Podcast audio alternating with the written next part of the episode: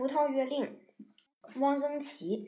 一月下大雪，雪静静的下着，果园一片白，听不到一点声音。葡萄睡在铺着白雪的窖里。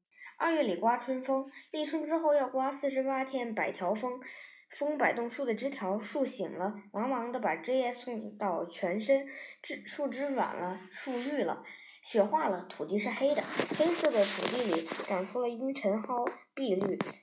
葡萄出窖，把葡萄窖一敲一敲挖开，挖下的土堆在四面，葡萄藤露出来了，乌黑的。有的梢头已经绽开了芽苞，吐吐出了指甲大的苍白的小叶。它已经等不及了，把葡萄藤拉出来，放在松松的湿土上。不大一会儿，小叶就变了颜色，叶边发红，又不大一会儿绿了。三月，葡萄上架，先得备料，把立柱、横梁、小棍、槐木的、柳木的、杨木的、桦木的，按照树棵大小分别堆放在旁边。立柱有汤碗口粗的、饭碗口粗的、茶杯口粗的。一棵葡萄得用八根、十根乃至十二根立柱，中等的六根、四根。先刨根竖柱，然后搭横梁，用粗用铁丝漂紧。然后搭小棍，用细铁丝缚住，然后请葡萄上架，把土里趴了一冬的老藤扛起来。嗯，得费一点劲，大的得四五个人一起来，起起，哎，他起来了，把它放在葡萄架上，把枝枝条向三面伸开，像五个指头一样的伸开，扇面似的伸开。然后用麻筋在小棍上固定住，葡萄藤舒舒展展、凉凉快快的在上面待着。上了架就施肥，在葡萄根的后面距主干一尺挖一道半月形的沟，把大粪倒在里面。葡萄上大粪不用稀释，就这样把原汁大粪倒下去。大颗的得三四桶，小葡萄一一桶也就够了。四月浇水，挖窖挖出的土堆在四面，筑成垄。就成一个池子，池里放满了水。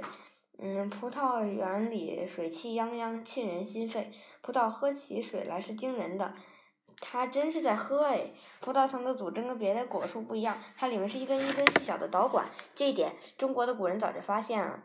图经云：“根苗中空相通，仆人将获之欲得厚粒木盖其根，而沉招水尽子中矣，故俗呼其苗。”为木通，木盖其根而沉，嗯，招水进子中矣，是不对的。葡萄成熟了就不能再浇水了，再浇果粒就会胀破。中空相通却是很准确的，浇了水不大一会儿，它，嗯的就从根直吸到梢，简直是小孩嘬奶似的，拼命往上嘬。浇过。的水，你再回来看看吧。梢头切断过的破口就哒哒的往下滴水了。是一种什么力量使拼葡萄拼命的往上吸水呢？施了肥，浇了水，葡萄就使劲抽条长叶子，真快。原来是几根枯藤，几天功夫就变成了青枝绿叶的一大片。五月浇水、喷药、打梢、掐须。葡萄一年不知道要喝多少水，别的果树都不这样，别的果树都是刨一个树网，往里浇几担水就可以了，没有像它这样的慢灌，整壳、整池子的喝。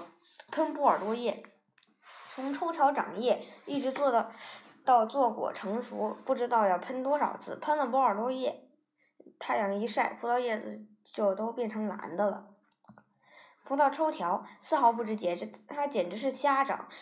几天功夫就抽出好长一截的新条，见长法还行啊，还结不结果呀？因此过几天就得给它打条。葡萄打条也用不着什么技巧，一个人就能干。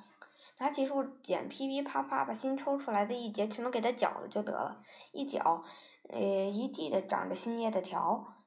葡萄的卷须在它还是野生的时候是有用的，好攀附在别的什么树木上。现在已经有人给它好好的固定在架上了，就一点用也没有了。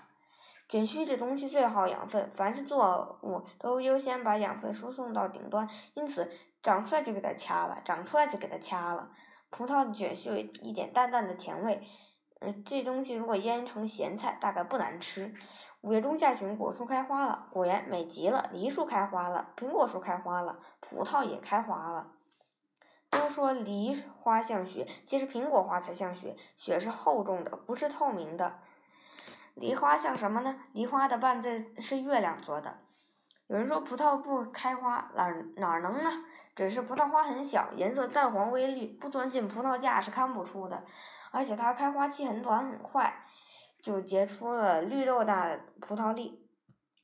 六月浇水喷药打条掐须，葡萄粒长了一点一颗一颗像绿玻璃要做的纽子，硬的。葡萄不招虫，葡萄会生病，所以要经常喷波尔多液。它不像桃，桃有桃实心虫，梨梨有食心梨实心虫。葡萄不用输虫果，果园每年输虫果是要费很多工的。虫果没有用，黑黑的一个半干的球，可是它耗养分啊，所以要把它输掉。七月葡萄膨大了，掐须打条喷药。大大的浇一次水，追一次肥，追硫胺。嗯，在原来施粪肥的沟里撒上硫胺，然后就把沟填平了，把硫胺分在里面。汉朝是不会追这次肥的，汉朝没有硫胺。八月，葡萄着色。你别以为我这里是把画家的术语借用来了，不是的，这是果农的语言，他们就叫着色。下过大雨，你们，你来看看葡萄园吧，那叫好看，白的像白玛瑙，红的像红宝石，紫的像紫水晶。黑的像黑玉，一串一串饱满，嗯，瓷棒挺阔，嗯，璀璨琳琅。你就把《说文解字》里玉字偏旁的字儿全都搬来吧，那也不够用啊。可是你，你得快来，明天对不起，你全看不到了。我们要喷多波尔多液了。一喷波尔多液，它们的晶莹鲜艳全都没有了，它们蒙像一层蓝兮兮、白乎乎的东西，成了磨砂玻璃。我们不得不这样干。葡萄是吃的，不是看的，我们得保护它。过不两天就下葡萄了，一串一串剪下来，把病果、瘪果去掉，妥妥的放在果筐里。果筐满了，盖上盖，嗯，要一个棒小伙子跳上去蹦两下，用麻筋缝的筐盖。新下的果子不怕压，它很结实。倒是怕，倒怕是装不紧，咣里咣当的，那一来回晃悠，全得烂。葡萄装上车走了，去吧，葡萄让人们吃去吧。九月的果园像一个生过孩子的少妇，宁静、幸福而慵懒。我们还还给葡萄喷一次波尔多液。哦，下了果子就不管了，人总不能这样无情无义吧？十月，我们有别的农活。嗯，我们要去割稻子，葡萄你愿意怎么长就怎么长着吧。十一月葡萄下架，把葡萄拆架拆下来还能用的，嗯，搁在一边糟朽了的只好烧火。立柱、横梁、小棍儿分别堆摞起来。捡葡萄条，干脆的很，除了老条一概剪光，葡萄又成了一个大秃子。剪下的葡萄条，挑有三个芽眼的，剪成两尺多长的一节，捆起来，放在屋里，准备明春插条。其余的连枝带叶都用竹条子扫扫成一堆，装走了。葡萄园光秃秃。十一月下旬，十二月上旬，葡萄入窖。这是个重活，把老蕊放倒，挖土把它埋起来，要埋得很厚实。外面要用铁锹拍平，这个活不能马虎，都要经过验收才给才给技工。葡萄窖一个一个长方形的土墩墩，一行一行整整齐齐的排列着。风一吹，土色发了白。这真是一年的冬景了。热热闹闹的果园，现在是什么颜色都没有了，眼界空阔，一览无余，只剩下发白的黄土。下雪了，我们踏着碎玻璃渣似的雪，检查葡萄窖，扛着铁锹。一到冬天要检查几次，不是怕别的，怕老鼠打了洞。